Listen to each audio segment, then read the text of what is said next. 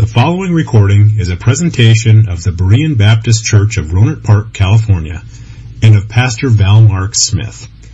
We are an independent Baptist congregation committed to the accurate presentation of the historical doctrines of the faith. We welcome your visit to our services anytime here in the Rohnert Park area. So let's open up our Bibles, if you would, to Leviticus chapter 4 and our study this evening as we continue our discussion of the sin offering. That's what we find in the fourth chapter of Leviticus, also in chapter 8. And this is the first of two non sweet savor offerings, and the fourth in the institutional order, and first in the applicational order. Now, last week I promised that I wasn't going to take you through an explanation of all that again, not for a fourth time. But I will say the difference between the institutional and applicational order of these sacrifices is extremely important for our understanding of the theology of them. But if you don't get that yet, then I just encourage you to check out previous sermons and again ask questions if you need to. So this offering, the sin offering, is the first in the applicational order. The priest made this sacrifice before they made the others, and it is a sin offering which shows us, obviously, the purpose is sin. And before we can approach God, our sin has to be dealt with. Before we can commune with Him, there must be reconciliation and forgiveness of sin. Now, the sweet savor offerings, as we know, portray the life of Christ. They speak of His perfection in examples of the way that we should live. And since Christ had no sin, those sweet savor offerings can only speak about sin indirectly. They don't picture forgiveness, but rather the perfect obedience of Christ to the Father. First of all, in his active obedience, that would be in the way that Christ obeyed commandments, and then also in his passive obedience, which is his submission to his heavenly Father. So the order of sacrifice has to be non sweet savor first and then sweet savor, which shows that justification with God is uh, before our sanctification in which we grow in the grace of God. Now, with that in mind, I'd like for us to turn our attention to the place that we left off last week. And this is point number three in our outline, which is the categories of sinners. If your Bible has subheadings like mine, it outlines these categories, so uh, there isn't really a need to be inventive. But if your Bible doesn't have those subcategories uh, in it, then you're not going to have too much trouble uh, finding the divisions in the chapter. They're, they're fairly clear to us. So the first that we looked at is the sins of leadership. And in Leviticus 4, verse number 3, it says, If the priest that is anointed do sin according to the sin of the people, then let him bring for his sin, which he has sinned, a young bullock without blemish unto the Lord for a sin offering. If the priest that is anointed do sin, the leadership that we're speaking of is the religious leadership, and it is the priests that have the duty of making sacrifices for the people. Uh, Aaron stood in the place of Christ as emblematic of God's great high priest, but Aaron could not perfectly fulfill that type because he was a man. He was a sinful man, just like the rest of the people. And so before he could intercede for them in sacrifice, his own sins were a problem. The great high priest uh, doesn't have sin, as I said. And so before Aaron could represent him and to make an offering for the people, his sins had to be taken care of. And so there were things that he went through, a, a sacrifice that needs to be made for the symbolic removal of the guilt of sin. So this is where every play, everything starts, right here. Uh, salvation is a work that begins in God, and so the priest that represents Christ, initiates all the offerings by first preparing himself. He must be cleared of guilt before he's ever able to proceed with that representation. And I want to emphasize this point again that the sin offering concerns man's fallen nature. Uh, the sin offering for the priest takes care of the issue of his fallen nature. Now, in, in this category, uh, no specific sins are mentioned in this particular non sweet savor offering no particular sins are mentioned. And so, for each case and each category, it's the fallen nature that's under consideration. And without the commission of any sin, all of us still have the seed of sin in us. That's in our nature. We're born with that. And Christ must die to heal that sin nature, as well as all the sins that flow out of the sin nature. So, from priest to people, all across the board, all across the spectrum of all people in every place, in every culture, in every time, the world lies in the wickedness of sin. There are no exceptions to that. We are estranged from God and we are depraved. And I want to emphasize also again, radically depraved. That we're fallen in all of our faculties, including our will, that has no ability towards any righteous active, uh, spiritual activity. So the spiritual nature holds down the ability of people to repent and believe in Christ, and that has to be overcome. And the only way that it can be overcome is by the work of the Holy Spirit in regeneration. Uh, recently, I, I heard a, a man mock the use of the term monergism, and when he did, he gave more credit to men than God does. Mono means uh, alone, it means singular, and so I'm going to stick with the Bible on this that the work of awakening a sinner to his need of salvation is the singular work of the Holy Spirit. And so the sin offering comes first. If anyone tries to get around that, uh, that person finds himself shut out. It's impossible to please God without first applying this offering. And it's only by Christ's work that we are at peace with God. So you're not going to sit down with God and be reconciled to Him without this sin offering. And that reconciliation aspect is something we'll take up uh, in a later lesson. Now, I want us to look at our text in chapter 4. The priest killed the bullock, and then we see in verse number 6 that he took the blood into the sanctuary and he sprinkled it seven times before the veil. And the priest shall dip his finger in the blood and sprinkle of the blood seven times before the Lord, before the veil of the sanctuary. He's to do this seven times. Uh, I've mentioned in the Sunday morning sermons that seven, when we see that in Revelation, that is a picture of completion. It signifies perfection. And seven is used multiple times throughout Scripture, beginning with the Sabbath rest, beginning in the very beginning, that is with the creation, that we find there are seven days in each week. And I might add that there isn't any reason that we have seven days in each week. It might as well be ten. It could be six. It could be five. It could be three, except for this one thing. God created the world in six days, and He rested on the seventh. And so every Sunday morning, the atheist and the evolutionist begins his week and he begins by counting off the days and he plans his week. And that's done 52 times every year. And every time that they do, they give a shout out to God that he created the world. These are poor simpletons who don't know that the heavens declare the glory of God, and yet they declare the glory of God by keeping God's order of time. But that's a different subject. It is emblematic of the use of the number seven.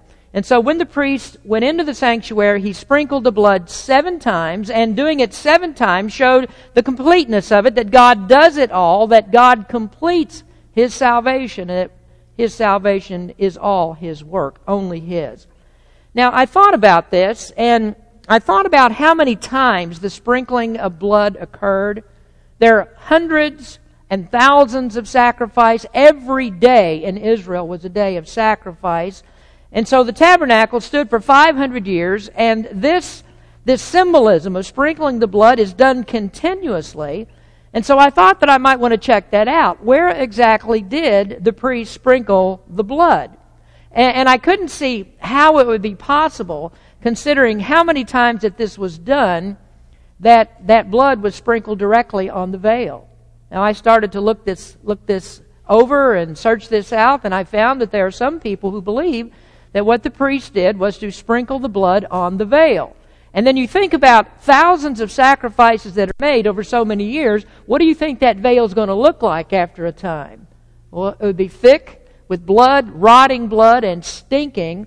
So I've come to the conclusion that the priest couldn't have sprinkled the blood directly on the veil, but on the floor in front of the veil. And that floor is a dirt floor.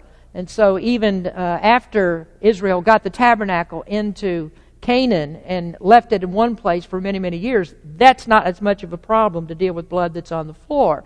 But regardless of the place that the blood is sprinkled, we do know it's taken inside of the tabernacle, and there before the veil, that sprinkling of the blood occurs, and that's a picture of the approval of Christ's blood, that sacrifice that grants our approach to God. Now, later we will discuss how some blood was taken behind the veil, and that blood was sprinkled on the mercy seat on the holy in the holy of holies, and, and that's the application of the blood that satisfies God. But in verse number seven, some of the blood, it says, is put on the horns on the corners of the altar of sweet incense. Verse 7 And the priest shall put some of the blood upon the horns of the altar of sweet incense before the Lord, which is in the tabernacle of the congregation.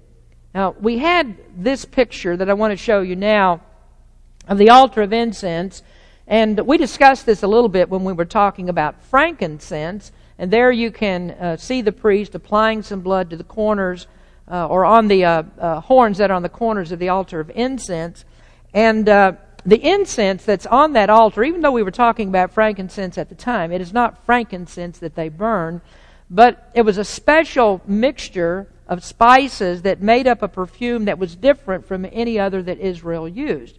The Israelites were never allowed to duplicate this special mixture for their personal use. We find this in Exodus chapter 30, which says, And as for the perfume which thou shalt make, ye shall not make to yourselves according to the composition thereof, it shall be unto thee holy for the Lord. Whosoever shall make like unto that to smell thereto shall even be cut off from his people. And I think you can see, you, you've already seen in what we've studied thus far, there are multiple, multiple components in tabernacle worship, which causes me to be very strongly tempted to get sidetracked and deal with all these nuances and all these different meanings. So you'll just have to pardon me when I get sidetracked a little bit. So back to these horns of the altar. The horns are a symbol of power and blood was put on those horns. And, and this is to show us that the power of Christ's death is truly amazing. And we think of how many people are healed and sanctified and saved by the blood of Jesus Christ, and how many souls are set free by the power of that blood, and how much life is created and sustained by the death of Christ. It becomes overwhelming to us to understand how powerful that the blood of Jesus Christ is. The altar of incense also stands for intercession. And we have a part in that altar today by the power of prayer. You and I can go to this altar in the symbolic sense, and there the prayers of God are heard by God. Now, again, we need to prepare for a side trip here. In, in Revelation 8, verses 3 and 4, it says, and this is a scene in heaven, and another angel came and stood at the altar, having a golden censer and there was given unto him much incense that he should offer it with the prayers of all saints upon the golden altar which was before the throne. And the smoke of the incense, which came with the prayers of the saints, ascended up before God out of the angel's hand. Now, if you want to know why does it take so long to get through these series of, me- series of messages, well, it's because whenever we get into the Bible, we're on a Bible trek. The Bible is just an amazing book with all kinds of interconnections and interwoven with so many things that only an omniscient God could figure out how to make all these things work and put all of it together. But back to our scripture, uh, the blood on the horns of the altar shows that intercession can't happen without the sacrifice. Uh, the blood offering represents the priest's relationship with God. He can come to God because he has blood. And then there's other blood used. The rest of the blood is not sprinkled, uh, not sprinkled on the, that is not sprinkled rather on the horns or taken inside uh, for other purposes. That blood was collected and then poured at the base of the brazen altar outside of the entrance to the tabernacle. Now I have also for you a picture of this altar and the priest as he's pouring out the blood around the base of that altar. Now, I want to talk to you about that for just a minute. We, we haven't discussed this altar, but what you're looking at there is a, is a representation of the main altar of sacrifice. That would be the focal point of the courtyard as you went into the tabernacle area. And that altar was used for only this purpose. It's brazen, it's made of brass that represents judgment, and this altar is a type of Christ where the fire of God fell down in the suffering of Christ on, on the cross. Now, we'll sidetrack just again, uh, a little bit again. I want to show you uh, just uh, uh something very special about this altar. That when the construction of the tabernacle was finished and all the uh, uh, um, articles of it were complete, when everything was set up, when all the directions were given to the priest, and everything is ready for the first sacrifice to be made, they killed the animal, they put it on the altar, and then God rained down fire from heaven and lit the first fire. This is our next picture. And if you could imagine this for a moment, here is the priest waiting on God. The, the, the uh, sacrifice is put on the altar. And this is just a monumental moment in the history of Israel's worship. This is the first encounter that Israel has with the centralized worship of the Lord their God. And this is a time that was very highly anticipated. All of the people were involved as, as they brought everything that, that was given to make these articles, these furnishings, this altar, and everything else that went into the tabernacle. And so the people took their their items of gold, they took their jewelry and their earrings, they took bracelets and necklaces of gold and pots and pitchers of brass, and they put them all into a heap so that there was so much that Moses had to tell them to stop. They were anxious to get into the worship of the Lord their God and brought so many items that Moses said, You have to stop. And yet they were joyfully bringing all these things to the Lord. That's in our next picture where we see the people as they're bringing all these different items uh, to to make these these uh, the bowls, the basins, the the items of gold that are made, the candlestick, the show table of showbread, and on and on and on. The people bring all of these offerings, and as I said, Moses said, "You got to stop giving. We're getting too much stuff." And uh, as I've said before, Moses was not a Baptist preacher because we are never going to tell people stop giving. We've got enough. You bring it, we'll spend it. I promise you. Now, thinking uh, thinking about that issue, uh, there was a couple of I guess it was right before I went on vacation that uh, Tate, uh, Tate it was Tate found a dime on the floor. I don't Tate even remembers this, but he found a dime on the floor, and he made sure to bring me that dime to put it in the offering because he was not going to keep that dime. And I thought, well, there's a man that is never going to steal God's offering. Uh, he's not going to put that in his pocket, so we don't have to worry about him not giving tithes when he gets older. So Moses had enough. He, he told the people, you can stop bringing now. And all of the people had participated in this. They, they were all a part of this worship, and they were happy to bring everything that they could without holding back. And so they were very intensely interested in the finished product. What is this new worship going to be? What is this going to look like? And so they were anxious about it, and I'm sure there was a, a buzz that went through the crowd, and they were fidgeting and excited to see what would happen. Now, if you'll turn in your Bibles a few pages over to chapter 9, the preparations of Aaron for the sin offering are discussed in this chapter, in the first part of it. So the animals were killed, the blood was sprinkled, and then various other offerings of burnt and grain and peace offerings, all of that was ready. And now you have two million people in Israel, and they're, they're, they're stacked up as close as they can get to the tabernacle and as far as the eye can see, all of these Israelites have gathered to watch and see what will happen. I imagine there were indeed more than at Trump's inauguration. Two million people that were there in the crowd of Israel to watch and see what God would do. This is the first offering in the history of tabernacle worship. And then this is what happens in verses 23 and 24. And Moses and Aaron went into the tabernacle of the congregation and came out and blessed the people. And the glory of the Lord appeared unto all the people. And there came a fire out from before the Lord and consumed upon the altar the burnt offerings and the fat, which all the people saw. When all the people saw, they shouted and fell on their faces. And we see again that, that, that fire falling down from God. And imagine what a sight that must have been and then all of Israel, in, in a deafening chorus, shouted. And then, like a, a giant wave, they all went to the ground. I mean, Benny Hinn has never seen so many people slain in the Spirit. They all went down in the ground with, to their faces in reverence for the Holy God. So here they saw a display of God's mighty power. And I don't think that we can grasp the magnitude of this because we've never seen anything like this. Again, I'm thinking as I read stuff like this. And does it stump you to understand the impact, how they can forget the impact of this moment?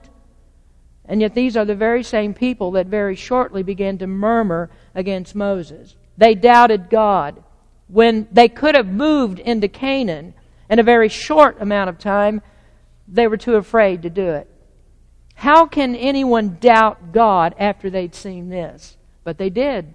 And because they did, they spent 40 years in the wilderness, and that generation died. The one that saw this happen, that generation died before entering the promised land. Well, here's a good place for me to sermonize. Does this tell you anything about the sin nature? Does it tell you anything about how Satan is able to blind our eyes to the gospel of Christ? Does it help you to understand the depravity of man and how it's so deeply entrenched into us that there's no one that can overcome that depravity without the Holy Spirit? And yet, once again, this is a critical piece that is denied by those who say, I can do this by myself. It's my decision to trust Christ. And then God elects me. Or then God does this, or God does that. It's not God who chooses me. I'm the one who makes the decision. I decide when I come to Christ. And folks, when I hear that, it sounds like blasphemy in my ears. I don't want that taught here. I don't want that brought into our church. No, the testimony of Scripture in so many places, in so unmistakable ways, says to us that we must bow our knees to the sovereignty of God. I chose God before He chose me. I came. I'm not effectually drawn by the cords of love. This is my decision. Let God stand aside and I'll do what I do. And I needn't tell you, I'm aggravated by that. I'm, I'm irritated by that. And you can have that kind of stuff. I don't want any part of that. But my aggravation doesn't mean very much. You need to watch out for God, not for me. This fire fell from heaven in a terrifying way and in a glorious way. It's the terror and the sense of awesome respect. So they shouted glory to God and they fell on their faces in holy respect. They were much more in awe of God than many of our Baptist people are. Now, here's another interesting note. They could never let this fire go out. Now, if you look in chapter 6, verses 12 and 13, Leviticus 6 12 and 13. It says, And the fire upon the altar shall be burning in it, it shall not be put out. And the priest shall burn wood on it every morning, and lay the burnt offering in order upon it, and he shall burn thereon the fat of the peace offerings. The fire shall ever be burning upon the altar. It shall never go out. Now just look at that again. It shall never go out. It fell from God. This is the fire that started their worship. God put his seal on this. It is his fire, and they were to attend it day and night to make sure that that fire was burning continuously. And it's interesting that parts of the, the fire was separated to different areas of that altar for different purposes. They took their fire for other offerings from these different sections where fires were burning on the altar, the, the brazen altar. For example, the fire for burning incense was taken from this altar. And so they could never light a fire from another place and use that in worship. Now, keep your Bibles open. Let's go over to chapter 10. And here we see the consequences of using a different fire. This is in Leviticus 10, verses 1 and 2. And Nadab and Abihu, the sons of Aaron, took either of them his censer and put fire therein, and put incense thereon, and offered strange fire before the Lord, which he commanded them not. And there went out fire from the Lord and devoured them, and they died before the Lord. Nadab and Abihu offered strange fire. Now, that fire that they offered was not a fire that came off of this altar, so it's not the Lord's fire. And so God just opened up heaven again and he sent down more fire and consumed Nadab and Abihu. There's a picture of that. If you want to see that, there's Nadab and Abihu being consumed by fire from God. Now, this is, this is interesting because the Jews believe, and, and I believe rightly so, uh, that from the time of the building of the tabernacle to the time of the temple, the fire never went out. When they moved the structure, when they picked up everything and took it to a new location, they lit torches off of this fire of the altar and kept those torches burning until they got everything set up again. And then when they got that altar put back into its place, they rekindled the fire from the same fire that God had given. Now, I want to show you something else. Let's go to Second Chronicles for just a minute, and we want to look at the uh, dedication of the temple by Solomon. And in this this uh, passage of Scripture, we see the fire of God falling down once again and the glory of God filling that house so the priests could not stand to enter it. It's the Second Chronicles chapter 7, verses 1 and 2. Now, when Solomon had made an end of praying, the fire came down from heaven and consumed the burnt offering and the sacrifices, and the glory of the Lord filled the house. And the priests could not enter into the house of the Lord because the glory of the Lord had filled the Lord's house. Now, the glory here is the same thing that you are familiar with when you hear the word Shekinah. Shekinah means dwelling. God came into this house. God came to dwell in this house. And there isn't anyone who can experience the full glory of God. And so when this happened, the brightness of God's glory fell at the temple. God was in that light, and the priests could not stand in the presence of God's glory.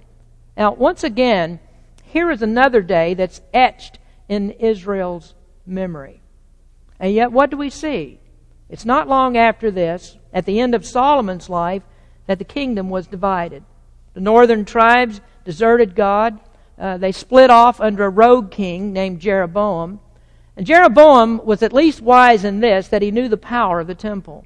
And he knew that if he didn't do something, that the people's hearts would be turned back to God and they would reunite, and then Jeroboam loses his opportunity to be a king. And so what Jeroboam did was to set up other altars, and so he set up an altar in the far north of where those ten tribes were located in the city of Dan. And there he built a great altar, a golden calf, where they worshiped heathen gods. And then also in the southern part of the kingdom, so those down there would not have to travel so far to get to a place of worship. He built another altar at Bethel, and there another golden calf. But in neither of those places was there the glory of God, because that's not God's altar. Now, eventually, Judah also departed from God, and amazingly, at the end of Solomon's life, it was Solomon who set in motion the division of the kingdom. And he did that when he married foreign wives and they turned his heart away from God. So Solomon set up other places of worship to heathen gods. Now, if you'll turn to 1 Kings chapter 11, now we're going down trails tonight, so we might as well go to the end of this one to see what happened. And in 1 Kings chapter 11, this is at the end of Solomon's life, and we see what he did. For it came to pass, verse number 4, for it came to pass when Solomon was old that his wives turned away his heart after other gods. And his heart was not perfect with the Lord his God, as was the heart of David his father. For Solomon went after Ashtoreth, the goddess of the Zidonians, and after Milcom, the abomination of the Ammonites. And Solomon did evil in the sight of the Lord, and went not fully after the Lord, as did David his father. Then did Solomon build a high place for Chemosh, the abomination of Moab, in the hill that is before Jerusalem, and for Molech, the abomination of the children of Ammon. And likewise did he for all his strange wives, which burn incense and sacrifice unto their gods. Now, everything that we've read there is bad, but it's the seventh verse. That's the verse that really blows my mind. It says that Solomon set up a high place for Chemosh in the hill that is before Jerusalem. This means right in the sight of Yahweh's temple. So that people approaching Jerusalem from that side, the first thing that they would see was the altars of Chemosh and not the temple and the Temple Mount. And then it says that he set up a place for Molech. That's the same God that they burned human sacrifices to in the valley of Hinnom. And if you're familiar, you should be with the New Testament, that Gehenna hell is the reference that Jesus used for that very same valley where they made these heathen sacrifices. And so we look at that also, and is, isn't that a, a stunning thing that people would do after that awesome display when God sent down fire at the dedication of the temple? How much more evidence do we need of human nature? If Solomon, who is a saved man, could do that, then I have to ask you what hope is there for a lost person to muster a decision for Christ? Does human depravity permit that? How many ways does God have to tell us this? Now, I hesitate to keep, keep hitting you with that, but if your preacher misses this in the Scriptures, what else doesn't he know?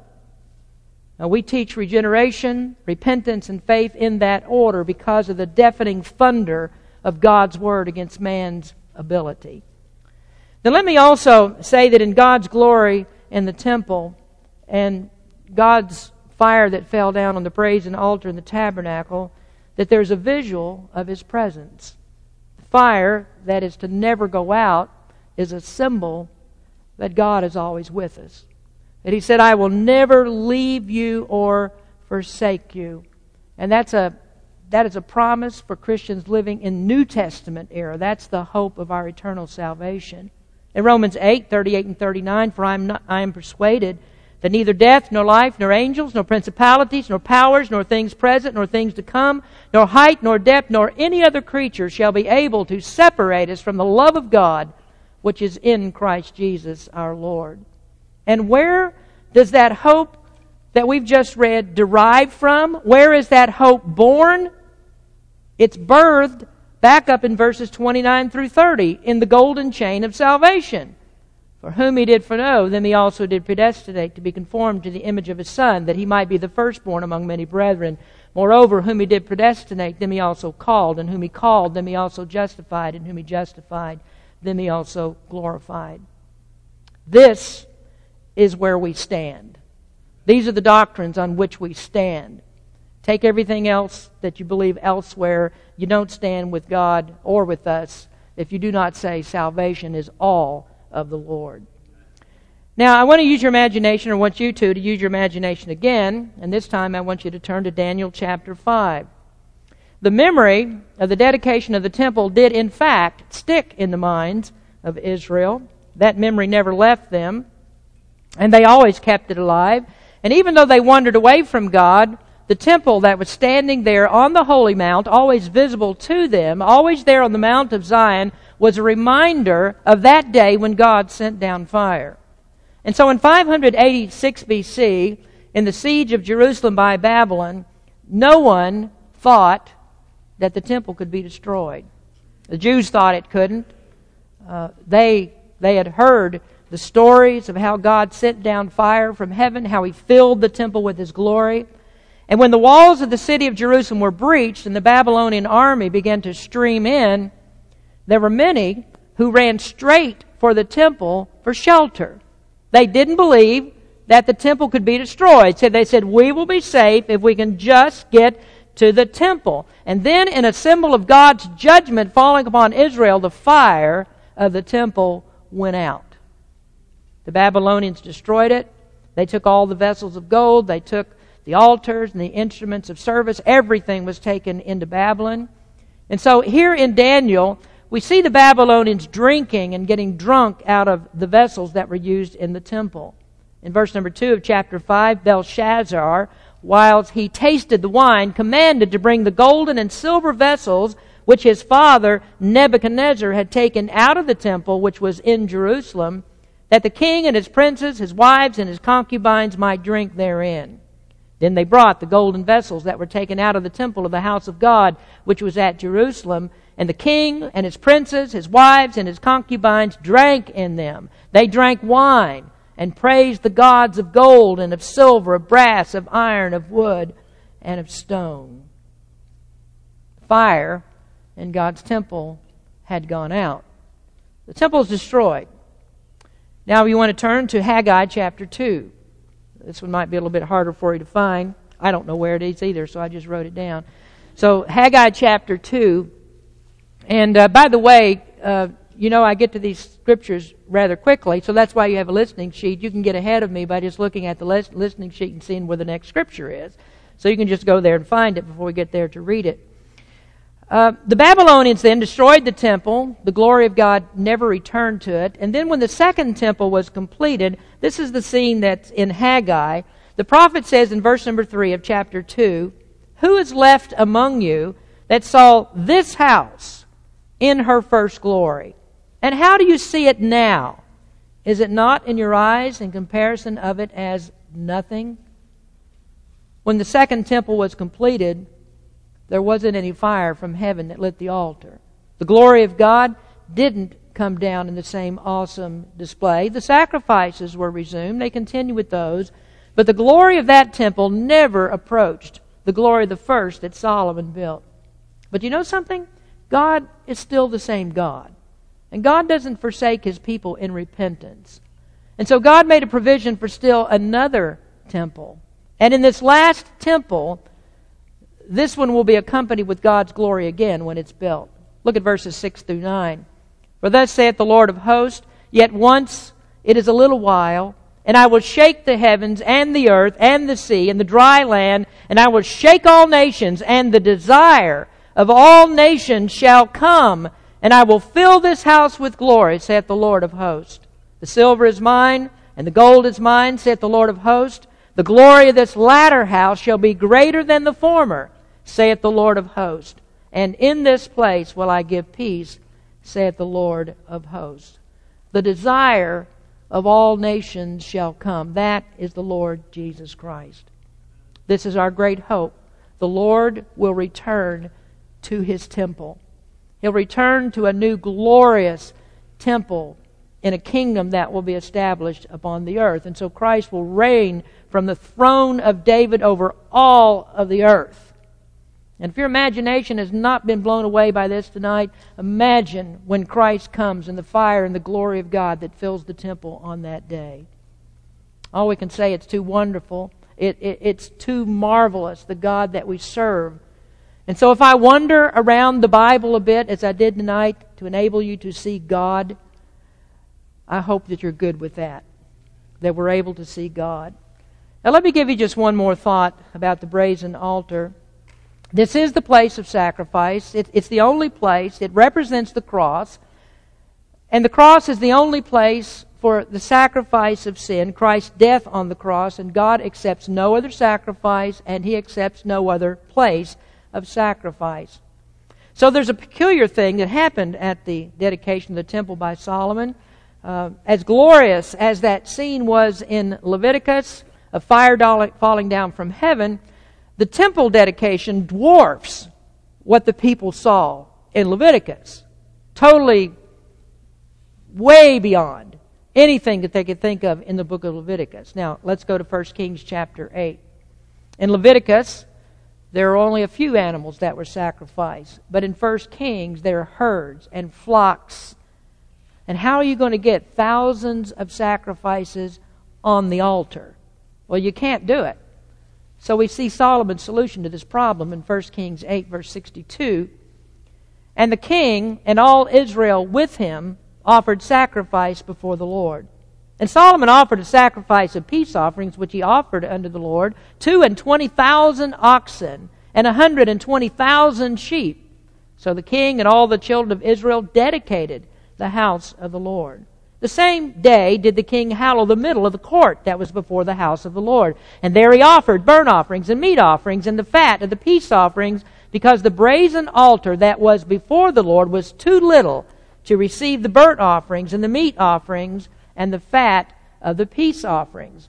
Now, let me just mention something to, to you first, because some of you hearing, understanding the restrictions that are upon uh, temple and tabernacle worship, you know that only priests can make sacrifices. Now it says Solomon made sacrifices. Well, just understand that Solomon did it by commanding the priest. He brought all the animals and all the people the same. It's the priests who actually make the sacrifices, even though Solomon brings all of this uh, to the priest to be, to be done.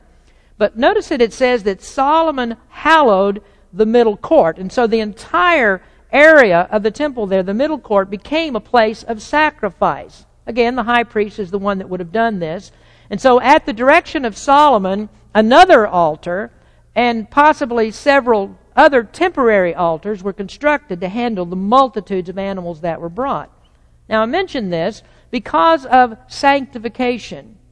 Without the recognition that it was only by the Lord's permission that they could do this, only by the Lord's commission is allowed to be uh, permission is, is allowed to be sanctified and other places set up. What would have happened on that day of dedication would have been no different than what happened to Nadab and Abihu. If they hadn't asked God's permission to do this and sanctified the middle court, then that fire that came down from heaven would consume sacrifices and men and king and all, because God does not permit any abrogation of his directions. Fire would fall. Anyone who dares to depart from God's instructions in worship is a victim of that fire. So let's be reminded of this that worship is not our choice. And I mean by that, the method of worship is not our choice. A free for all of singing praises by people done for the gratification of our flesh and done as entertainment is against the Word of God. The worship is for God, not for us. So I like what we do. Sunday morning worship begins with God speaking to us through His Word. And this is really the reason that I wanted to make that change that we need to hear from God before God hears from us. We have to be very careful about the order. Leviticus shows applicational order is imperative. And remember that it's the vain person who puts himself before God in salvation. Now, I've exhausted pretty much most of the time. I didn't make it to 7 o'clock, but I'm going to stop here. We're lost in awe and wonder, I think, in the forest of tall trees of God's sovereignty. And I'm not done with the priest. Aaron's part, dealing with the sin nature, that's a critical issue before he can offer for the people. And so next time I want to come back to this, and we're going to talk about uh, some more um, uh, talk about reasons why there had to be a replacement for the Aaronic priesthood. This priesthood is not good enough. And so there is another priesthood. This is only a type of that better priesthood, and that priesthood is the priesthood of the Lord Jesus Christ, the glorious Christ. Blessed be God for Jesus Christ. Let's pray. Father, we come to you looking at these scriptures and, and in just awe and amazement of the mighty God that you are. Lord, too little do we consider your magnitude.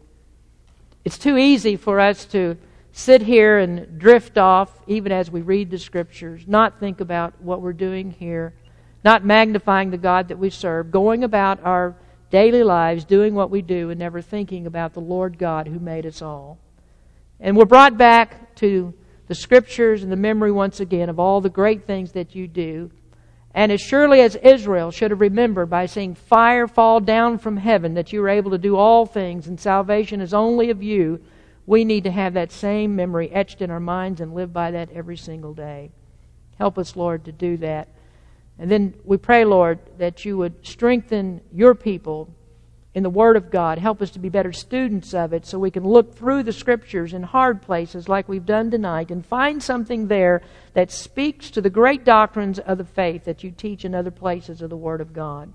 There is a foundation for everything that we believe. None of it's haphazard, none of it's chosen uh, because we just simply made up something that we want to do. But Lord, we find the precedent in the Word of God in every place that we look, the power and might of Jesus Christ and his sacrifice for sin and in the love of God in choosing his people for salvation. It can't we can't escape it. Our weakness and God's greatness is before us in almost every single passage of scripture that we open to read. Help us tonight, Lord, to honor you, magnify you through your word. In Jesus' name we pray. Amen. Thank you for listening to this presentation of the Berean Baptist Church of Rohnert Park, California. If you would like further information about our church, please feel free to call us at area code 707-584-7275 or write to us at Berean Baptist Church, 6298 Country Club Drive, Rohnert Park, California, 94928. Additionally, you may visit us on the World Wide Web at www.bbaptist.org.